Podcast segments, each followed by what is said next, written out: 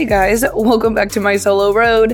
It feels good and clean and lucky to be talking to you from a house for once. I have been on the road now in the desert and then in the mountains for like 10 weeks roughly. I've been feeling dirty and gross, and I now have a shower, and I even have a bathtub and a big refrigerator that can hold more food than a week or a week and a half like I'm used to. Usually van life doesn't really get to me at all. I can stay on the road for months at a time and not be bothered at all. But for some reason, with everything going on and the locations where I was, I'm trying to stay places that were safe and close to a bigger town and all of these things. For whatever reason, it was just starting to really get to me. I think the shower thing was a big deal. Obviously, all of the gyms are closed, so that is where everyone in vans, that's where we clean ourselves, that is our showers, and just feeling this indefinite sense of being nasty. You wake up dirty, you go to bed dirty, and after a while, it starts to kind of get to your mindset and your mentality a little bit. So yeah, I'm pretty happy to be sitting in a chair in a very nice house on the coast of Oregon, which is beautiful. There's a little beach behind the house. It is amazing. And yeah, I just feel calm. I feel a little bit more collected than usual. Pearl is on my lap being cute like always. And so one announcement I wanted to make before jumping into today's episode. I spoke a little bit about having a van gathering this September in Hanksville, Utah. We are calling it the Road Trip Rally. And unfortunately, Katie and I have been talking a lot. She is going to be my co-host for the gathering. And we've just been talking, and we just don't think that it's going to be the smartest idea. I mean, up until this point, we'd really been clinging on to the hope that maybe, just maybe, things would be okay by late September. We could kind of be the one gathering that was able to happen this year because it was so much later than everything else. But we just don't really feel comfortable doing that. And I just don't want to risk everybody buying tickets and renting out this huge space for the gathering and doing all of these things. And then, the coronavirus resurface and we can't do it, or things are just not that good by then, whatever the case is. It's just not worth the risk that we'll probably be taking by definitely doing it then. So it will be rescheduled for next spring. It is still going to happen. We still have a ton of plans for it. We now have the logo and the branding, which I am so excited for. I'll probably post that on Instagram soon because I want people to see it so badly. So yeah, we're still just as excited about it. It's definitely still happening. And I will keep you in the loop on the podcast, on Instagram, on my website, and all of the places where you can kind of go and see what the new information will be as we figure that out. And as things unfold, it'll probably be a little bit later spring because we want it at the same location because the place where we're having it is beautiful. We don't want it to be too cold there. So we're going to wait until it warms up in 2021, and then we can all hang out and have fun and have a whole weekend of just doing a bunch of van stuff and campfires and playing games and doing all kinds of stuff. So unfortunately, yeah, that is going to be postponed for just a little while. I think it's the smartest move to make. Moving along, today's episode is a little bit different. I have never done a not in-person interview because I really feel more comfortable sitting in front of the person and feeling like we can have a real conversation. But I ended up figuring out Zoom for the first time, and I had a lovely interview with Dylan Magaster, who has been all over the world. I mean, legitimate world traveler. He's done it in all of these different ways. He backpacked all over the place, which you'll hear all about. He lived in a van for a few years, and so we will hear how his experiences were in the van, how he found van life, all of that kind of stuff. And now he has lived on a sailboat for a couple years, which is still in the realm of van life, actually, in terms of websites and finding information. A lot of people kind of lump all of these ways of traveling together, buses, vans, sailboats, that kind of stuff. So he's going to talk all about living in a sailboat as well. And something that we touch on quite a bit is the fact that he does YouTube for a living. And the way in which he has done YouTube is fascinating to me. I think a lot of people have a lot of misconceptions on the simplicity of doing YouTube, or I don't know how long it takes to make money and all of that kind of stuff. And he definitely has a really realistic perspective on that, obviously, because he's done it. And yeah, he just is a wealth of knowledge, someone that you can learn so much from, and like one of those people that you just want to like get a beer with and listen to 1,000 stories that he has from traveling the world. So hopefully that can be today's episode for you, just kind of sitting down with him and hearing all these different stories of things that have happened and just the different ways of that he's traveled and all kinds of stuff like that. So grab your drink and let's listen to Dylan share this insane amount of knowledge with us all about travel and YouTube and sailboats and van life and a bunch of other stuff. So I will see you back here in a second.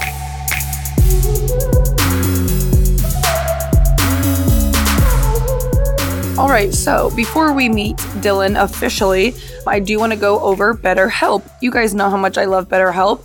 I recently posted about feeling like I was kind of regressing through everything going on right now.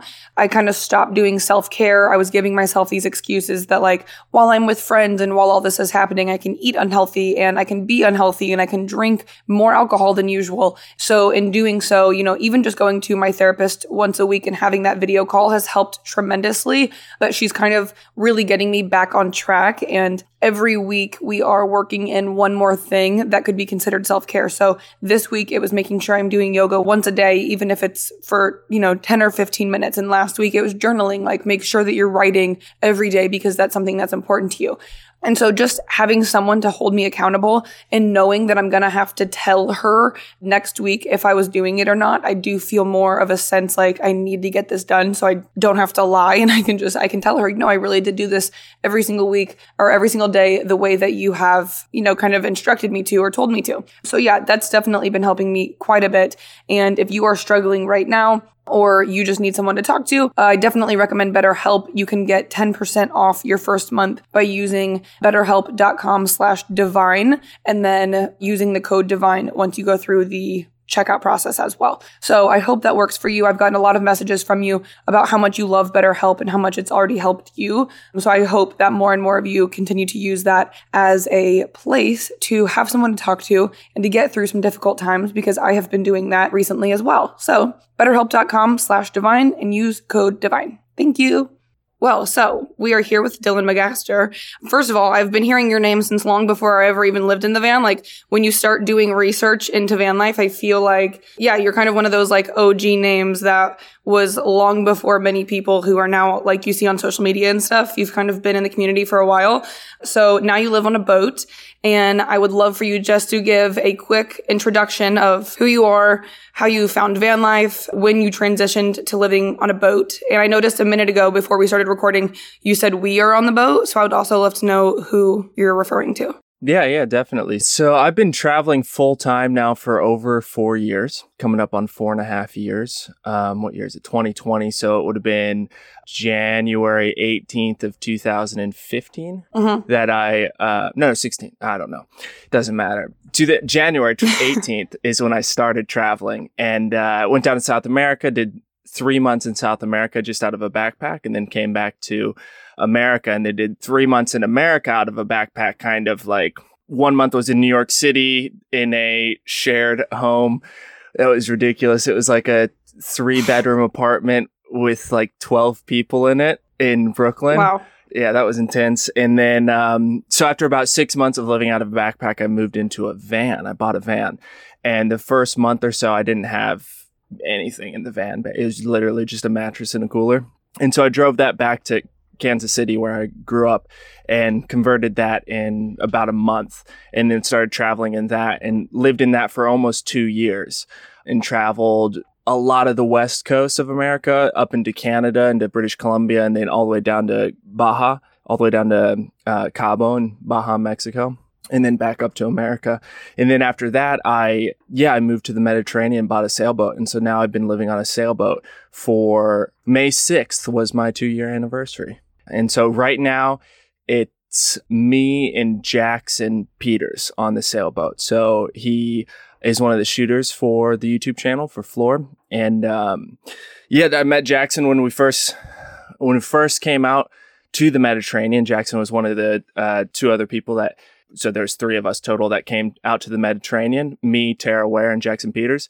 And Jackson was out for like 4 months for the first time, and then went back to Canada to finish his degree in filmmaking, and then traveled around the U.S. filming in a van. He converted a van and then traveled in the U.S. and was filming for the channel. And then he came back out a couple months ago, and so now him and I are quarantined in Tunisia. Yeah. Okay. I was going to ask you that as well. First of all, thank you for the introduction. That was phenomenal. What is quarantine? Where are you? I know I just asked, but I would love for them to know. It's insane. Yeah. So I'm currently in Monastir, Tunisia, and Tunisia is in northern Africa. It's just east of Algeria, just west of Libya, and just west of Malta. So I sailed to Tunisia from Malta and to Malta from Greece. Yeah. So we've been here a couple months.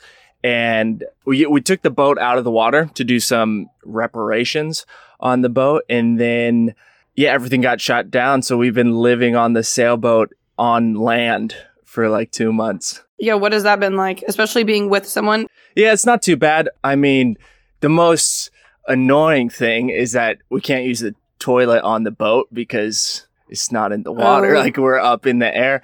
But other than that, I mean, we've got unlimited water and unlimited electricity and actual showers. We have to walk to them, but they're actual showers. Right. But yeah, it's been fine. I mean, it's just been a lot of work, a lot of editing, a lot of boat work. I mean, luckily we've been able to stay busy the whole time. So that's been a huge benefit. Uh-huh. It would have been really difficult if we didn't have things to be doing right now, but we do. Right. Right. What is COVID-19 like in Tunisia, just in general, if you didn't live on a boat? Or is it like fairly strict? Yeah. So there's not a whole lot of cases in this country.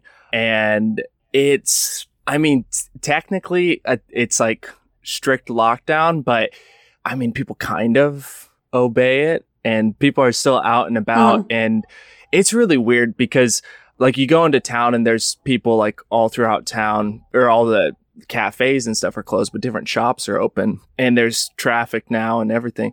But for a while there, it was pretty much closed down, but people would still come out by the boat and go fishing like every single day. There's this one fisherman that I see him every single day, and I'm just like, hey man.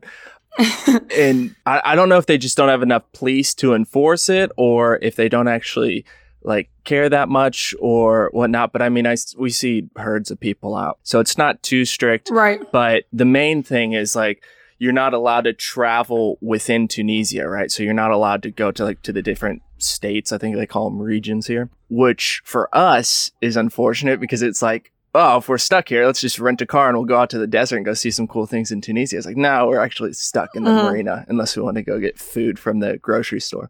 Right. So yeah, it's not that bad though. It is like technically full lockdown, and it's been slowly lifting, but right now it's Ramadan. And so they're not like in any hurry to really lift things because cafes and restaurants aren't really open that much during Ramadan because they can't eat during the daylight.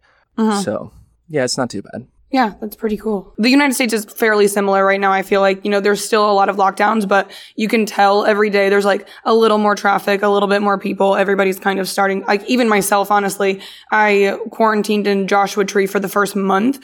And then as things starting to lighten up a little bit, I was like, okay, I need to be a little bit kinder to myself and like let myself move a little because I was being so strict.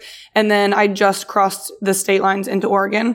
Eventually I was like, I'm going into town and seeing less people than most anyways. Yeah. Like I'm primarily on BLM. I don't really see anyone, maybe once in a while if I have to go to the grocery store, but that's pretty much it. So I feel like if I can travel and stay on those public lands, then. Yeah. Did you notice a big difference between California and Oregon? Well, so I've only been in Oregon for probably 2 days, and I came straight to the Airbnb. So once I get out a little bit, I probably will be able to see a little bit more. I mean, I have friends in Oregon that are in like the public land and like the Bend area, and they told me to come up immediately. They were just like, why are you in California?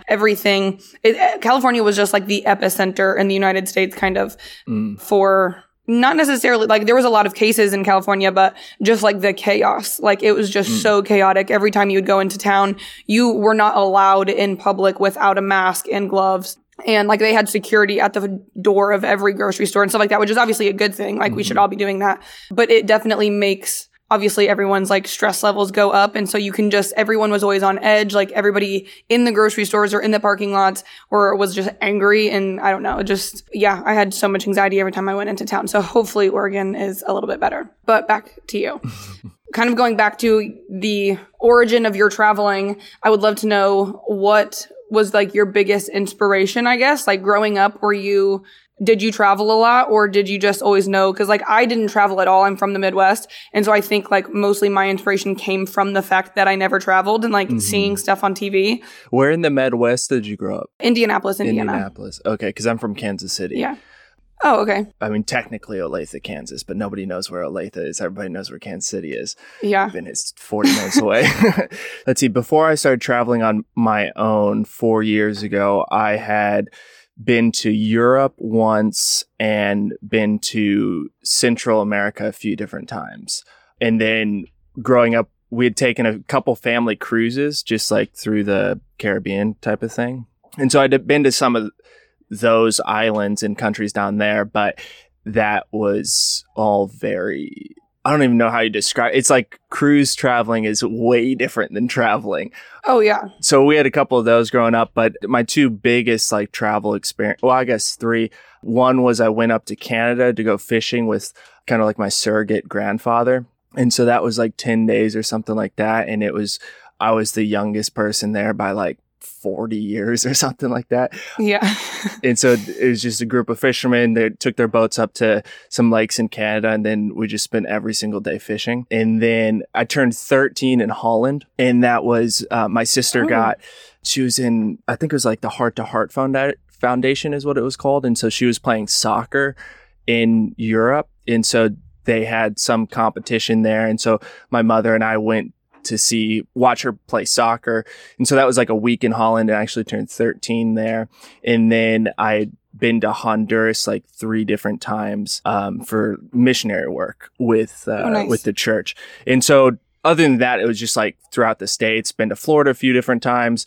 So there, I had a decent amount of traveling growing up, but nothing crazy. But the main thing was basically the internet, seeing how big the world is from the internet and how different it is. And just the fact that we have the opportunity to be able to travel, you know, we have an opportunity that really was not possible 100 years ago. Like if somebody 100 years ago wanted to travel the world, it was a very difficult thing to do. But now everything is so accessible. And so that there's that aspect of it. And then learning about people making money online, it was like, oh, okay, yeah, so this is actually doable. But then growing up in Kansas City where they've got a decent amount of culture, especially around food, and they've got a good music scene, but there's nothing really to do outdoors in Kansas City. And so that was one of the big drives to travel was like we had taken quite a few trips to Colorado because my parents used to live in Colorado. Both my siblings were born in Colorado. And so that was kind of like a driver of just wanting to experience different landscapes, I guess, and different cultures. Yeah. Yeah. Indiana was the exact same way. You mentioned obviously like the internet, obviously that like made everything so much more accessible. And I do feel like you kind of were involved in van life before it really blew up, like van life specifically, but like I think travel's been shown on the internet quite a bit, especially even on TV, but van life, it's really blown up the last like 2 years, and you lived in a van prior to that. Yeah. So did you see people on the internet living in vans? How did you discover that? No. So yeah, the internet was definitely my exposure to traveling, like my gateway, but then for van life. Oh, yeah. So I think my first exposure with it was this guy named Alex that I met in Chile.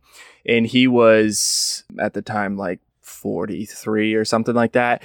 And he had converted a Sprinter, the 177 long wheelbase Sprinter, decked it out, like really, really like tricked it out, and drove it from Albuquerque, New Mexico, all the way down to Chile. And he had gone all the way down to Tierra del Fuego and had come back and was on his way back up to America. And so I met him in Pucon, Chile. And yeah, at the time I was like taking photos of hostels and taking video of this hostel. So for trade for stay. So I actually stayed at this one hostel in Pucon for like a month.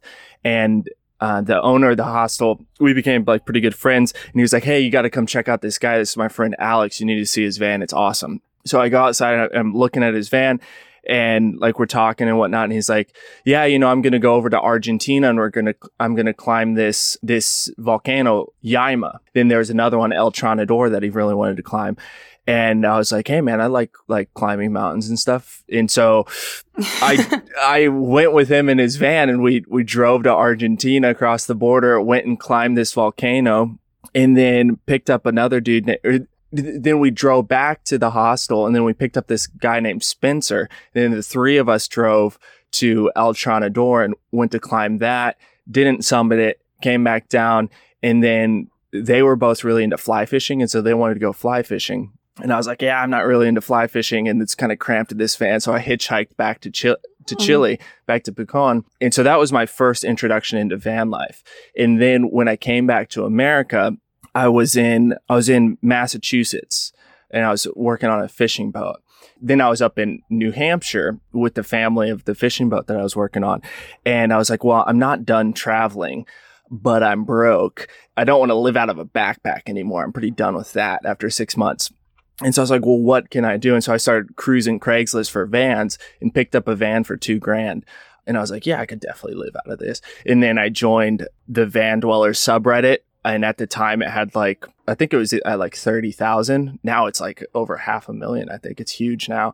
Yeah. But at the time it was like 30,000 and just learned a lot. I don't know exactly. I'm not like super active on the subreddit anymore, but at the time it was like very personable between people. And so learned a lot from that. And then, like I said, I lived in the van for about a month before I got back to Kansas and built it out. But it was basically just necessity. It wasn't, I mean...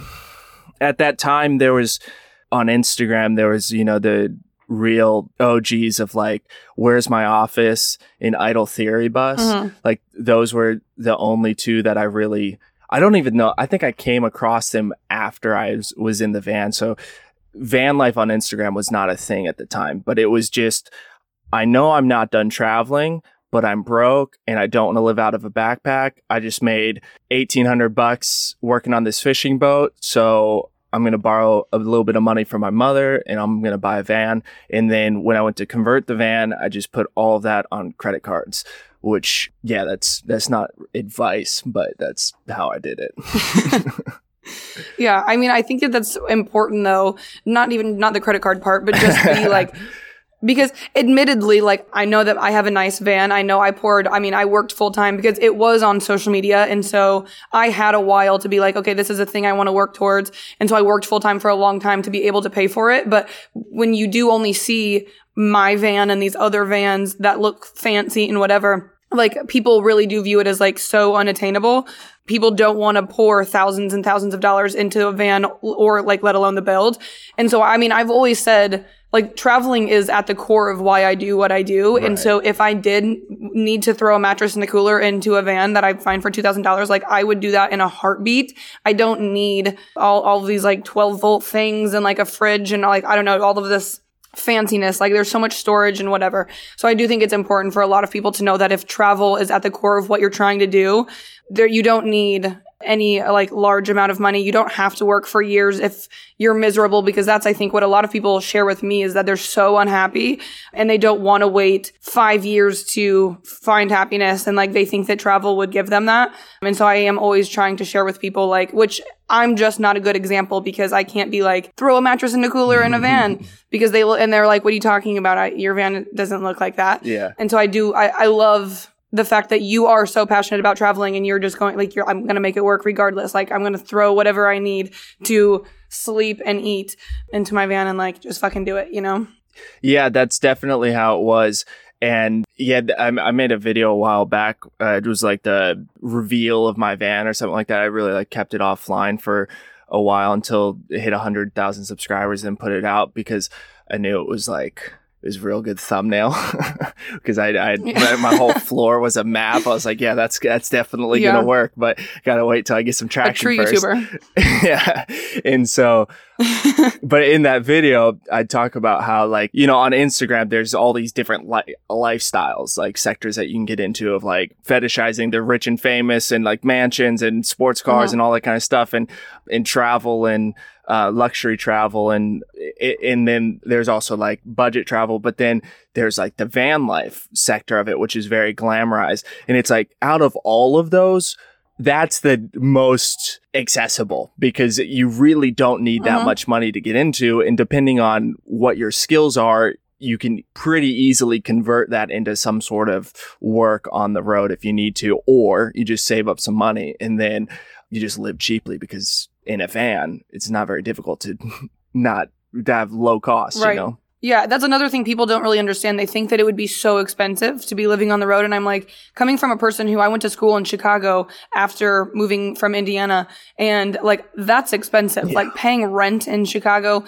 eating in Chicago, and now like living in a van. I'm like, I can sit on public land for 2 weeks and literally not spend $1. Yeah. Like I pull up to public land with groceries in the fridge, and I'm not spending money for as long as possible, simply because like I'm out hiking, I'm with my dogs, I'm doing whatever. And yeah, so it is, it's interesting. And even if that was more expensive, just to be able to go out to public land or be somewhere in nature and live for a week or 2 weeks self-sufficient and be able to do, you know, whatever you want. And if you've got some creative abilities, do some creative work alongside that, and then live in nature. It's like people pay hundreds of thousands of dollars, millions of dollars to have a house in nature. And it's like, no, you can actually do this for cheaper than living in a city. And then you can go back to the city if you want to and still live in the city. It's like, it's really the best of ever. Yeah, I think it's just... Yeah, it's funny because I do think social media is like the biggest reason that people have that perception, because it just looks a certain way. But yeah, like I've parked along, I mean, back when a couple years ago you could park along the one up the coast, and I was parking next to these like giant multi-million-dollar homes on like overlooking the coast, and I am just like pulling up in my van, parking there for 2 days for free, like with the same view, the same hike down to the water. And it was just like, I've always tried to share that side of things, because I'm like, no, this is the cheapest possible way of, I get to experience Wyoming. I can go to Jackson, Wyoming, where real estate is like so expensive. 2 weeks later, I can be on the coast of California, where it's also very expensive. Then I can go, you know, down south. I could go to Mexico. I can go to Canada. And so, yeah, it's kind of, for me, I guess, to people who have lived in vans, it's the best of all of the worlds. But I mean, I understand not everybody wants to live in a van. Yeah. But it is so good though, because you do get that like prime real estate, you know, beachfront housing, forest front housing. But then it's not, you just spent, you know, $500,000 to get your beachfront housing, and then you're stuck with that for the rest of your life. It's like, oh, I'm going to go do that for a week, and now I'm going to go park outside of a hot spring and just like have a hot spring house front. And so, yeah, it's so good. It is so good. Yeah. I think you do have to have a certain kind of mind to even really want that, because like I have a sister, and her dream in life since we were kids was, I want to be a nurse, I want to be a mother and a wife, I want a house that's 15 minutes away from my parents. And I always just had this mindset of like, that is, it just love that for you, but like sounds horrible for me. Yeah. So I know that there are a lot of people who, yeah, they just enjoy, I guess, a more stationary life, which is interesting. Yeah, because people are different. Yeah. Like people are definitely different, real different. And, yeah, what works for one person does not work for everybody. But yeah, for people like you and me, I mean, it is perfect. And like, you know, this is the thing that people fall into with Instagram, is they think it's like absolutely perfect, and they get into it and they're like, oh, there's actually some like downsides to living in a van. And you're like, yeah, you live in a van. You know, it's like, right. It yeah. seems like, I mean, so obvious that downsides would come with it. But but the benefits that you get of being mobile, and just all the benefits that come with van life, for me and for you obviously, clearly outweigh any of the downsides, any of the negatives that come along with it. Right. It is funny that you say that, because I say similar stuff all the time. Like, to me, if I post a picture, which I try and be as real as possible. I have a website where I say all this. I have the podcast where I say everything. But like, if I post a photo, because the thing is, the realities of van life are also those like insanely beautiful moments. And so if I post that, to me, I'm like, okay, as an adult looking at that photo, like, you shouldn't be perceiving that as like my life being completely perfect. Like, I talk a lot about the problems that it is as well. So it is interesting when people, they'll rent a van or they move into something and stuff starts breaking down. Your van breaks down. You get into a car accident even, or like anything can happen. And suddenly like that whole life kind of disappears, and it's something that they're never anticipating, or like not disappears, but you know, like a huge problem arises. And a lot of people have had to move out of vans, at least that I know of, because something happens and like they just have no backup plan whatsoever. And so it is interesting that, like, I mean, because it is as glamorized as it is, I don't think that they think of all of the problems that could arise that for me seem quite obvious. Okay, but I brought up my family a little bit. I would just like to know, like, so you said you're from Kansas City. Mm-hmm. Do you have family there still? Yeah, so my brother moved to Denver, but then the rest of my family still lives in the Kansas City area. Some of them live up in like Missouri now. They've crossed the border. But they're all in the same area within an hour drive of each other. Yeah, my sister's married, she has kids, and my brother's, he's in Denver and doing his thing. And then my parents are, well, grandparents now. And yeah. So how did you tell them originally? So you were traveling out of a backpack before even moving into a van. Yeah. What was their reaction when you first wanted to start backpacking versus in a van versus in a boat? I'm guessing by the time you moved into the boat, they were like, yeah, it makes sense. The boat one is so much easier to sell because people are like, oh, boat, that's cool. And now with vans, really? I see. They're definitely more like that with vans. I'm just surprised because as a family, I could just picture my parents being like, you're not going out on like the open sea, because I just feel like that it has to be somewhat more difficult and more dangerous to be like in the middle of an ocean between countries versus like at least on the road, you're on the ground. Yeah. You know, like if something happens, I can pull off onto the side of the road. I just feel like in the boat, it would be much harder. Really harder. But it's really great. I like it a lot. But yeah, I mean, when it came to traveling, my mother definitely got it. When she was 18, she left where she grew up and she started traveling the country. She worked for Kinderfoto and was taking like portraits of kids. And so she was able to travel around the country doing that. And so, you know, she left home when she was 18 and did a decent amount of traveling and has been more of the like pushing traveling growing up. She was kind of more the force behind that. And then my dad was just pretty cool with it. Like, I've never really gotten a whole lot of pushback from any of my family doing really kind of any of the things that I've done. And I think that's partly because I've been kind of all over the place since growing up. I was talking to my mom the other day, and it's like in high school, it was, I started with aerospace engineering, dropped that, then was in band and did drumline, and then dropped that, and then was in a culinary program, went to nationals, then dropped that, and then started filmmaking and YouTube. That was after high school, but also in high school did wrestling for like 2 years, and then dropped that. And so opposed to like my sister, she played soccer, and that was like what she did. Right. And my brother was like into engineering and robotics. I was just like bang, bang all over the place. And so when it came to traveling, I don't think it was necessarily that big of a surprise. And also before I started traveling full time, I didn't mention this, but the year before that, I had saved up some money and I bought a Prius. I bought a totaled Prius that had been like, it was like a salvage title. And I started driving that around America. And so my goal was to do like one road trip every month type of thing. And so the first one was like down to Arkansas, and then I think the very first one was down to Taos, New Mexico, which is quite a long drive from Kansas City. And I actually made the drive back in one go. It was the longest drive I've ever done. Was like 11 hours straight. But yeah, so I started. Taos is one of my favorite places. Oh, Taos is great. Taos is really great. It is weird. I like it a lot. Yeah, especially for like camping, backpacking, like van life and stuff. Like if I could park up in Taos, it is beautiful. Yeah, Taos is really good. I think that's where George R.R. Martin lives. But yeah, that one's a cool spot. And then I went down there to go like snowboarding at one of the ski resorts down there. I literally just drove down there for like 2 days and then drove back to Kansas City by myself. I had somebody that was going to go with me, and then something happened and they couldn't go, and I was like, okay, I'm still going to go. So then after that, I did like another road trip to Colorado. And then me and some friends, we drove to New York City for a week. And then in like May, so this was the year before I started traveling full time, I did like 6 weeks around the West Coast, drove to from Kansas City down through, well, crossed through Colorado, down through Moab to LA, spent a little bit of time in LA, drove all the way up to Seattle and then back to Kansas in 6 weeks, which like when I was planning, I was like, this is plenty of time. And now it's like, that is so crazy. I drove so much during that 6 weeks. But I had to get back. I think I had to get back for my sister's wedding or so. It was either my sister's wedding or I had to film a wedding. I don't remember. And then, no, it must have been I had to film a wedding because her wedding was in the fall. I think. I don't know.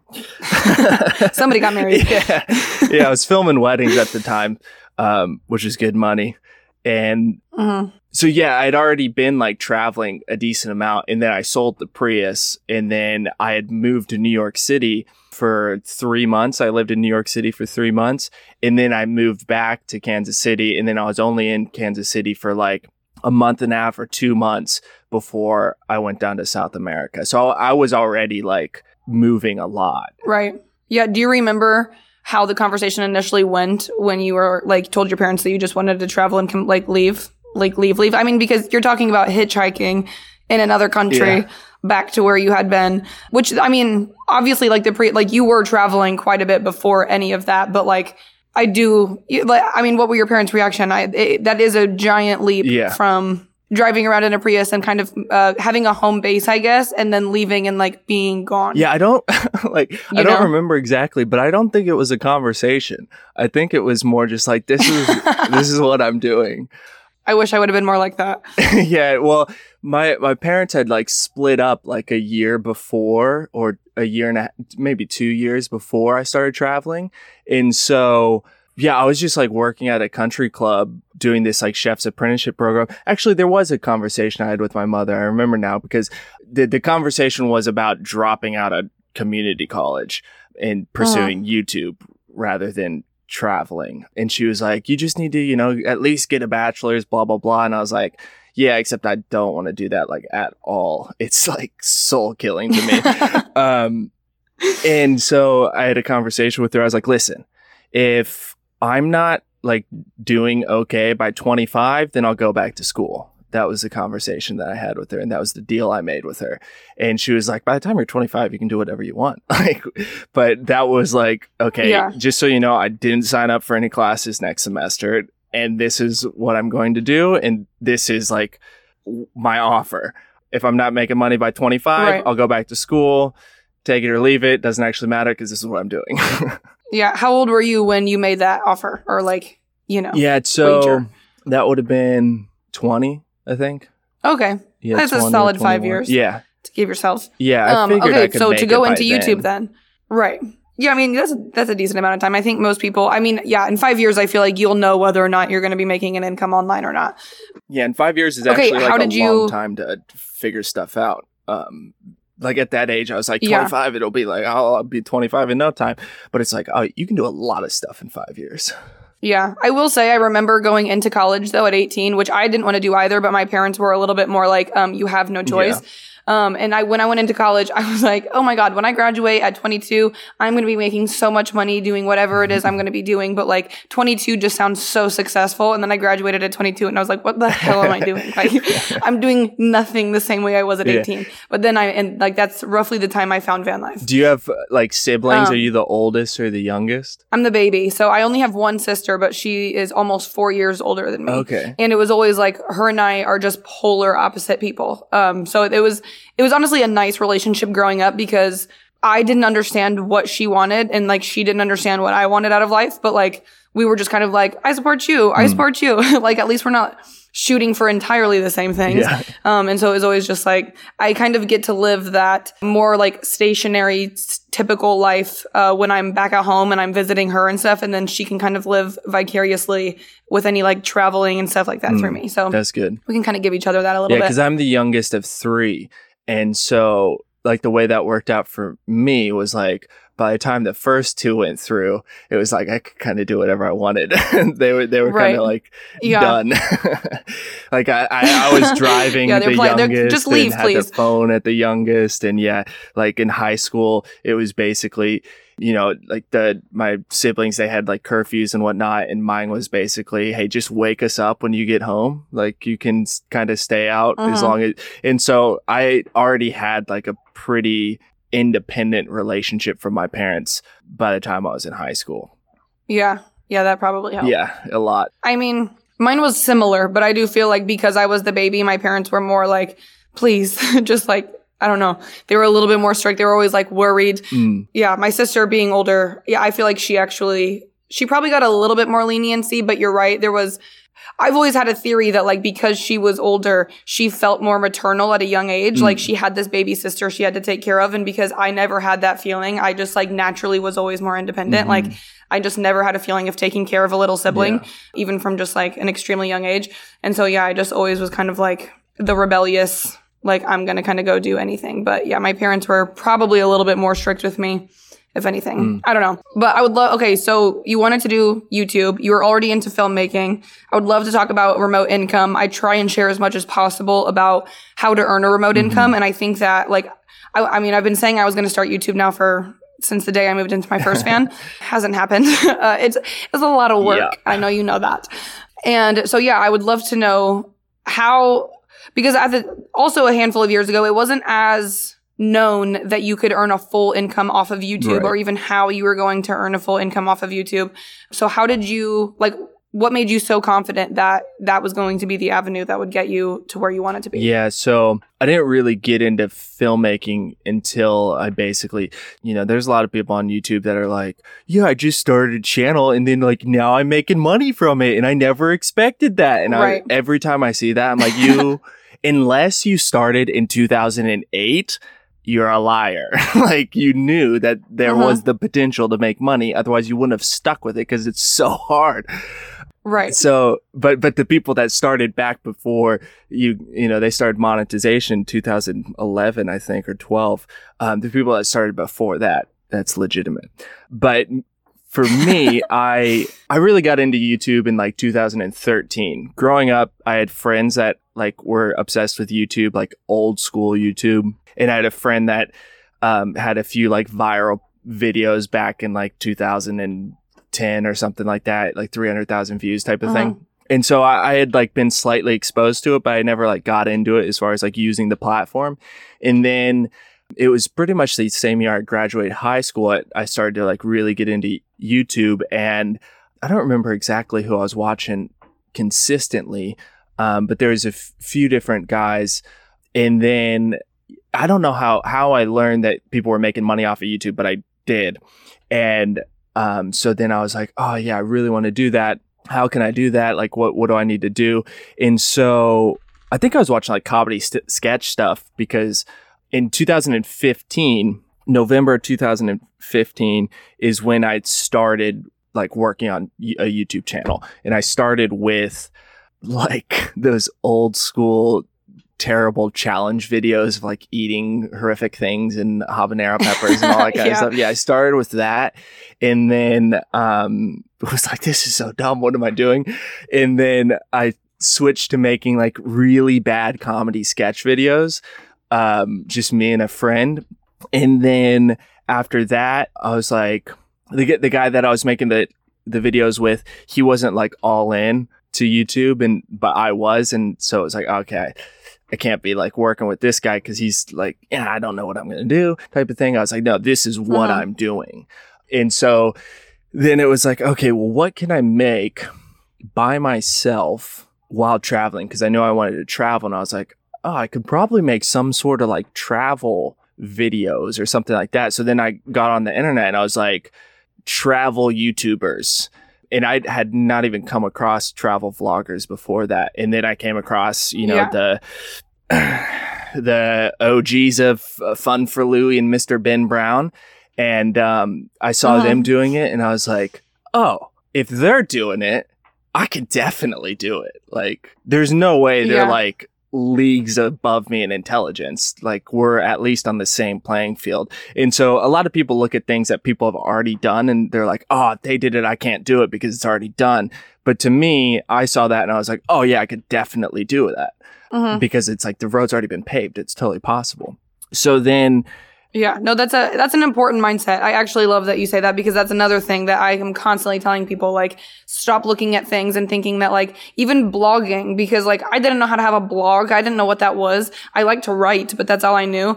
And if I would have thought that it was way too oversaturated, I wouldn't have made an income for the first year and a half of me being on the road. Like, it's so important to see other people doing something as a, like, obviously you can do it as well. Like, I'm no more special than you. You're no special than me. Like, if somebody is doing something, of course you can do it. And I think a lot of people do look at it and they're just like, oh, so many people are already doing it. Even if they think it's attainable, they think it's oversaturated and there's no room for another person. Well, that's the thing. Like, people are telling me YouTube was oversaturated when I started in 2015. And it's like, now people are like, oh my God, it's so, like, you started at the perfect time. I'm like, it's like, people always tell you that kind of stuff. And it's like, if you talk to people, they will always tell you reasons why you should not do something. It's like, there is no shortage of reasons why you shouldn't do something. Everybody's got a reason. Right. But it's just about, like, I don't know, how much you want it and how much you're willing to put into it and how much time and effort, and then how aware you are. Because I had to go through like 5 different YouTube channels basically before I landed on one that actually worked. And it took me 2.5 years before I started breaking even. And I went $17,000 into debt in order to do it. And so it wasn't easy and it was not quick by any means. So I went $17,000 into debt on credit cards while traveling and working on the YouTube channel. And I had done the challenge videos and then the comedy sketch videos and then did a travel vlog. And then at one point, this one only lasted a week, I did are you familiar with Philip DeFranco on YouTube? He does news. Oh, yeah, yes. Of course. So I basically like copied his format, except only did news on like tech and environmental stuff. And I did that for like a week and was like, this is way too much work. Because I was like, I would wake up, I'd research, film the video, edit the video, post it, which is how he does his show, but he's got a whole team that I was like, this is going to kill me. So I stopped that, but then landed on the alternative living spaces, the tiny house tours and stuff like that. When I was up in, this was like right at the same time I bought my van, that I landed on this format, which did not work for another 6 months basically. Damn. But as soon as I started posting videos on, I also did a lot of abandoned exploration stuff of like abandoned buildings and stuff like that. Was there one video that like... Yeah, that like took off. Like you were getting like the...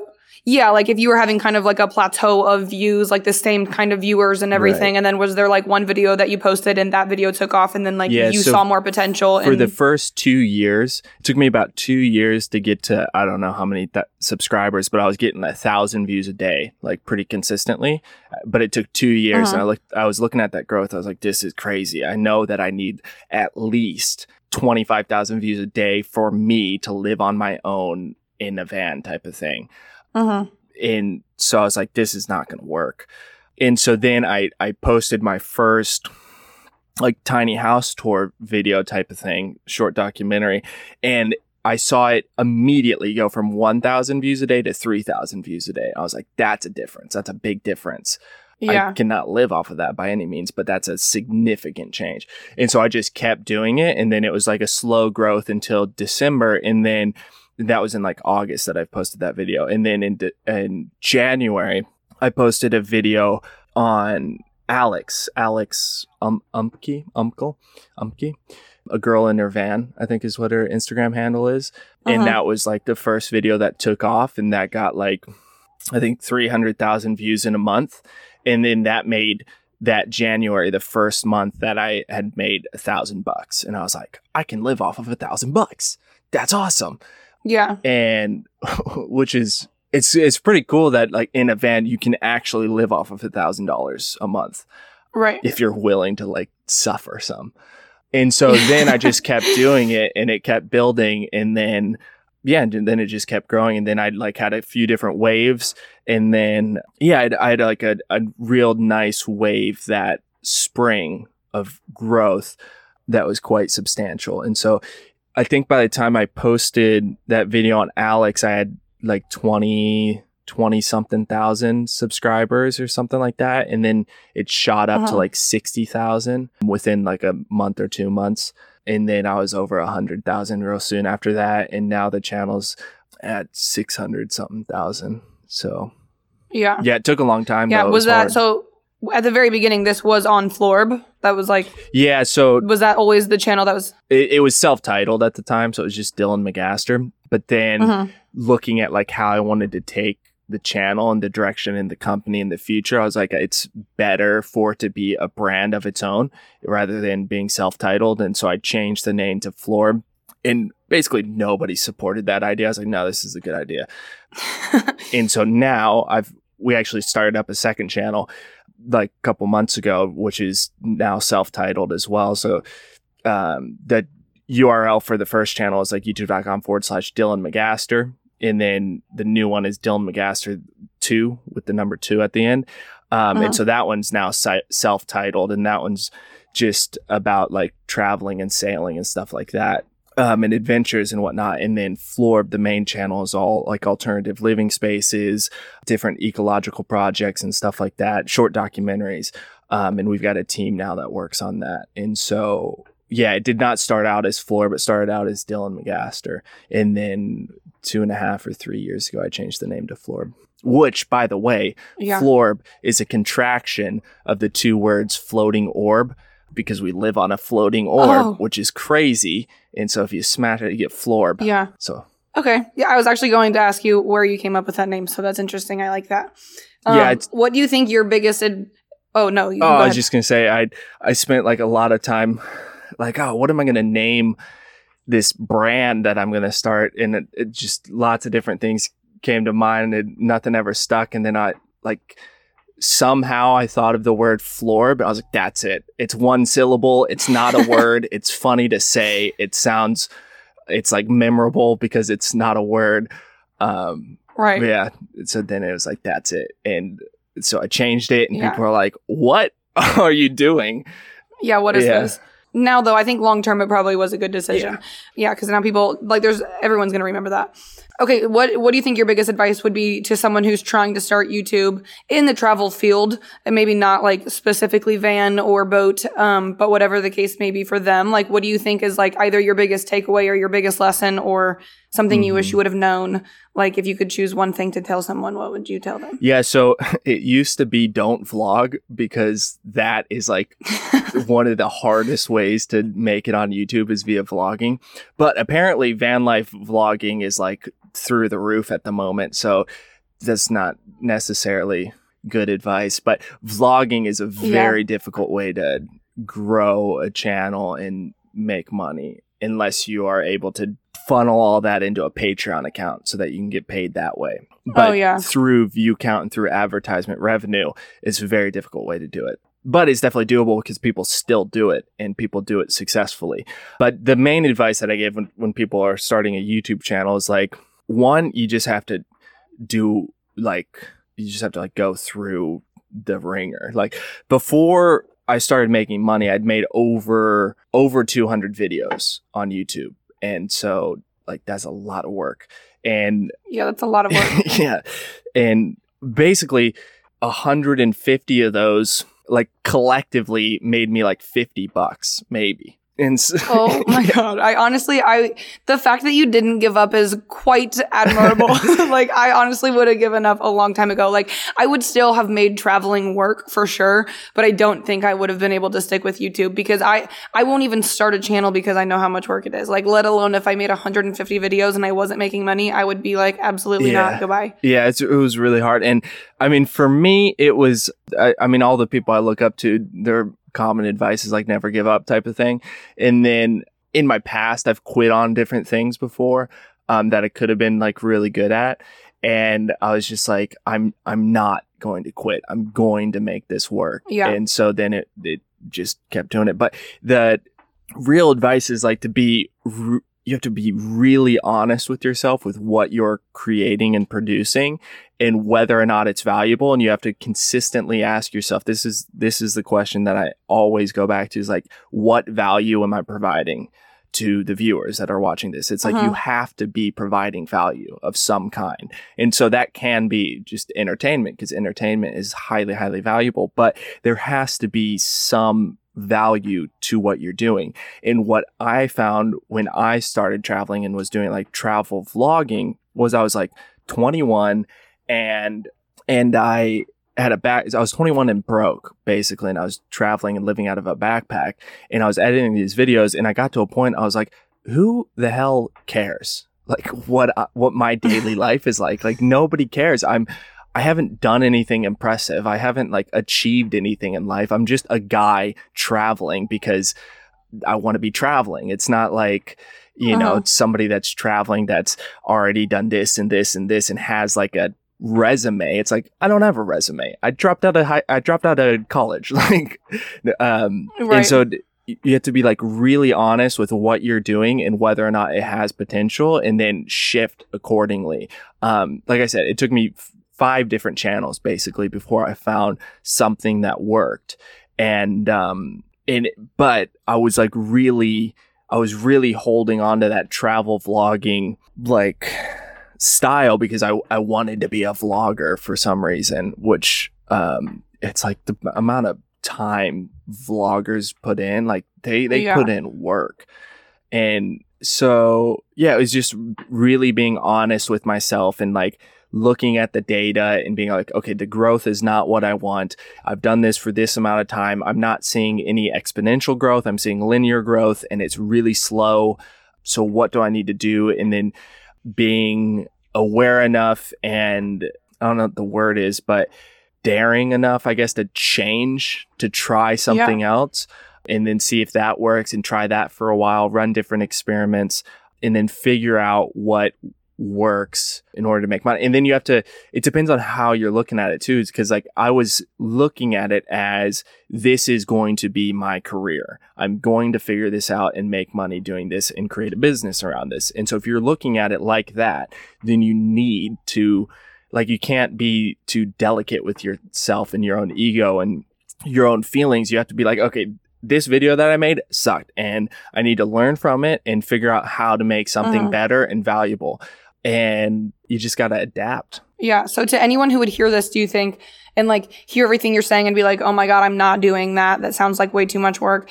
Like, would you, I'm guessing you, I mean, the answer would be yes, but I would like to hear if you like, is all of that worth it? Like, do you think like going that marathon of a run is worth like crossing the finish line to the point where you are now, where you can travel, you are living on this sailboat, you've now seen parts of the world most people, I mean, could only dream of seeing, and you're able to financially support yourself. I mean, now you have like a big channel. It's really successful. A lot of people refer to it when they're trying to find vans and find ways of traveling and the different, you know, like layouts and looks and all these things. Like, do you think all of that was worth the years of struggling and like definitely. The 150 videos and all that? The thing is, like, if you don't want to do YouTube, don't do it. Like, definitely don't do it. The thing is, people see people that travel and they see the influencers, right? They see the people on Instagram, they see the people on YouTube, and then they think, oh, you can only travel the world if you're doing social media. It's like, actually, no, that's wrong. You can travel the world doing a lot of different things. And if you don't want to do YouTube or social media, do not do it, because it is really difficult. And but if you want to do it, and frustrating, it's really frustrating. Like, the one of the hardest things I personally find with it is that the reward is nothing, basically. Like, the reward is feeling satisfied with what you've created and then being able to live. Because, you know, I put out a video and the most viewed video on the channel is like 14 million views. It's like, okay, that doesn't mean anything to me. That's just a number on a screen that it does not translate to, oh yeah, 14 million people have seen this. It's like, no, I have the number 14 on a screen. And so it doesn't, there's a disconnect because it's digital. You don't get the reward of somebody. I mean, sometimes it happens where somebody comes up to you and they're like, hey man, I really appreciate what you've been doing. You know, it's helped me do this and this and that, and it inspired me. And then that feels really good. But it all being digital, you don't get any of that reward unless you're really driven by numbers, which I'm not.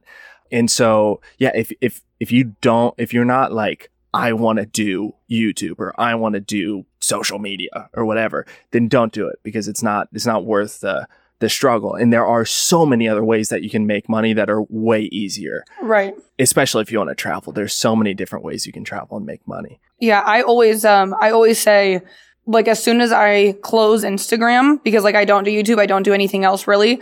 Like as soon as I close the app of Instagram, 140,000 followers goes away. Yeah. Like it doesn't translate to anything else. It only matters when you're on that one app on one phone.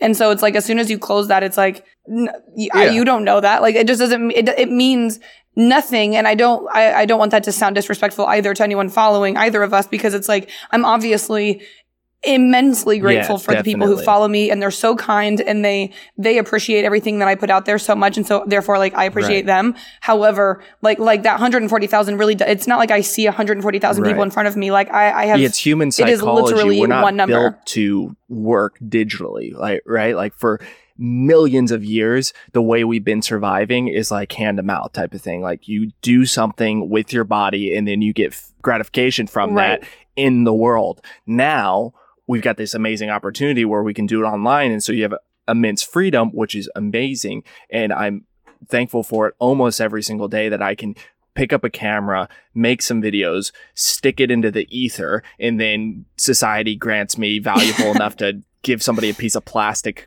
credit card, and then I can eat. It's like, I am blown away that is possible. But it does not work well with human psychology and our evolutionary background. It does not work with our reward systems properly. So you have to work around that, but it's definitely worth it for me, because one of the reasons I picked YouTube as like the career path that I wanted to go on was because I was looking around and I was like, well, first of all, this whole 9-to-5 thing is not me. It's just not. I do not work well working for people, basically. Like I need to be able to work for myself and do what I want to do.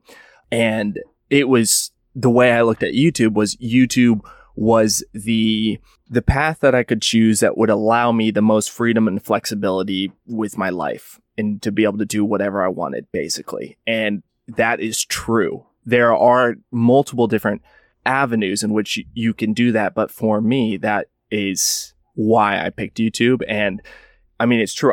There's no way that I would be living on a sailboat right now if it wasn't for the internet and YouTube. It's like, I'm from Kansas and I grew up in like lower middle class. And I was like, when I dropped out of culinary and I quit the country club, I was doing construction. It's like there's no way that I would be able to be doing what I'm doing now if it wasn't for the internet and YouTube. Right. So yeah, it's all the numbers on the screen, it's kind of like a ranking in a video game. It's like kind of satisfying, but not really at all.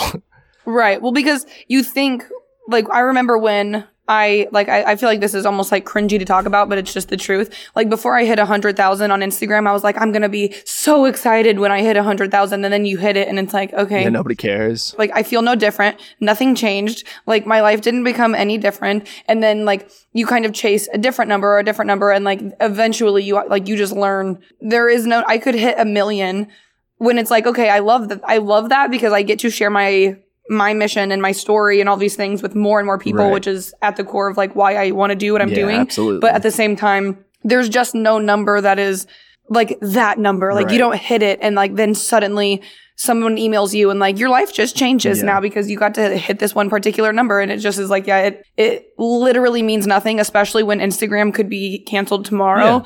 Yeah. I mean, YouTube is probably a lot less likely to, but all of these things are so fleeting. Yeah. Like we don't know how long they'll last or how long, you know, anything would be. And so, yeah, it's interesting. I think the younger generations, even coming, you know, under us, are like, they value social media to such a degree. And I think like at least we're kind of sometimes. we got a little lucky because we got to see it before, like grow up kind of without it. And then now as, you know, we're getting older, we're kind of able to utilize it in a great way. Yeah, I definitely agree with that. I love talking about remote income, especially when I know so many people want to do YouTube. Right. They want to do all these things. They also want to hear someone successful on YouTube say that you don't have to do that. Because I just did an episode where I tried to list as many possible things outside of social media, because like you said, there's a million different jobs that you could have if you don't want to do Instagram or you don't care to learn about algorithms and this or that or YouTube or whatever. Yeah, that are arguably way easier than like playing the social media game. Yeah, and faster. Like you can start making money pretty quickly by doing something else. Like like social media and YouTuber is one of the longest games you can play to try and start making money. Right, and there's a lot of benefits to playing the social media game in YouTube, and there's other reasons that I do it besides just wanting to travel and whatnot. And these are like longer term benefits and goals and whatnot. But if your goal is just to travel and sustain that, then using social media as a means to do that, it's like there are so many faster ways that you can, if really your goal is just I want to travel and sustain traveling, like do seasonal work or something like that, that is like real quick, you get paid and then you can keep going and then you work, and then it's like there's so many faster ways. Yeah, no, for sure. I couldn't agree more. Okay, but I do want to jump over just to like some boat stories. I mean, I've never talked to anybody who lives on a boat. I would love to know. I mean, I have a million questions, but I feel like this is such a cliche thing to ask, but like I want to know the craziest thing that you've experienced. Have you seen sharks? Do you see whales? Do you get to see dolphins? Like what happens on a day-to-day on a boat? Like, what do you do? I know obviously quarantine is causing things to be a little bit different, but on a typical day-to-day basis, COVID-19 aside. Yeah, what do you do? What's your stories? So I haven't come across any sharks yet. Supposedly, there are sharks in the Mediterranean, but I've never seen one. Dolphins are a relative regular occurrence, and that's always fantastic. Everybody loves seeing dolphins. Imagine. And I would love to. Yeah, they're great. They're so fun because especially if we're sailing, they love to come and play with the boat. Like you can tell that they just want to play with the boat because the boat, makes its wake, and then they'll come up and swim up to the bow and like play in the water turbulence and basically like ramp off of the boat and then jump through the water. Oh my God. And depending on how the wind and the water is moving, it's like they'll ride the waves, come down through a wave, and then use the momentum and the energy in the wave to launch themselves through the air. And depending on the kind of dolphin, like some dolphins can jump way higher than other ones. But if they go through a wave like backwards, like if the wave is coming forward and they're coming backwards, then they literally ramp the wave. And I've seen dolphins jump like 6-8 feet through the air. It's absolutely amazing. Yeah, it's super cool. Yeah. I would be freaking out. Yeah. That's one of the best parts is dolphins. I mean, they're so smart and then they just love to play, and you watch them and you can just tell that they're playing and having a great time. So that's fantastic. And then, crazy stories, pick a country and I'll tell you a story from that country in the Mediterranean. Oh, but you've been to so many countries. Yeah. Like, there was this time in France. This was it's not even the most expensive one, but it was a pretty expensive one. We were sailing from Cadaqués, Spain to La Ciotat, France. And it was, I think it's like 120 miles or something like that. And so this is one of the things you have to get used to on a boat is it's so slow. Like in a van, you can go 60 miles in an hour. On a boat, 60 miles is like 14 hours. It is a long time. Oh, my God. Yeah, it's really slow. But you can do that without burning any fossil fuels, which is really cool. So anyway, we're sailing and we're in this wind pattern that is a wind pattern that happens all the time in the area. You've got the Pyrenees Mountains and the Alps, and the wind gets funneled between the two mountain ranges and comes down through France, and then it goes across the Mediterranean Sea, and it goes down, then it gets funneled through Malta and Tunisia, and then it goes into Greece, and then sometimes it cuts across into Italy. And so it's a very common wind pattern. And so we're sailing across in this wind, and it's like 25 knots, which is now nothing like insane, but at the time it was the heaviest wind I had ever sailed in. And we're sailing, and these dolphins come and visit us, and so waves are maybe 6-8 feet tall. And then dolphins come and visit us, and we're like, oh, sweet dolphins. We film them and whatnot. And we're like, oh, dolphins, good omen. And then, like, literally they leave. And within 5 minutes, I hear like a clink, clink. And I like look back. I'm standing on the bow. I'm like, what was that? And they're like, I don't know. And so I come back, and the davits, which holds the dinghy, the small boat, onto the boat had like sheared at the bottom. So it was broken, and the dinghy was hanging, and the davits were bent over, and it was just like bouncing up and down in the wind and the waves. And I was like, oh my God, we just broke the davits that holds the dinghy onto the boat. And like I said, we're in like 6 to 8 foot waves, and the wind's blowing 25 knots.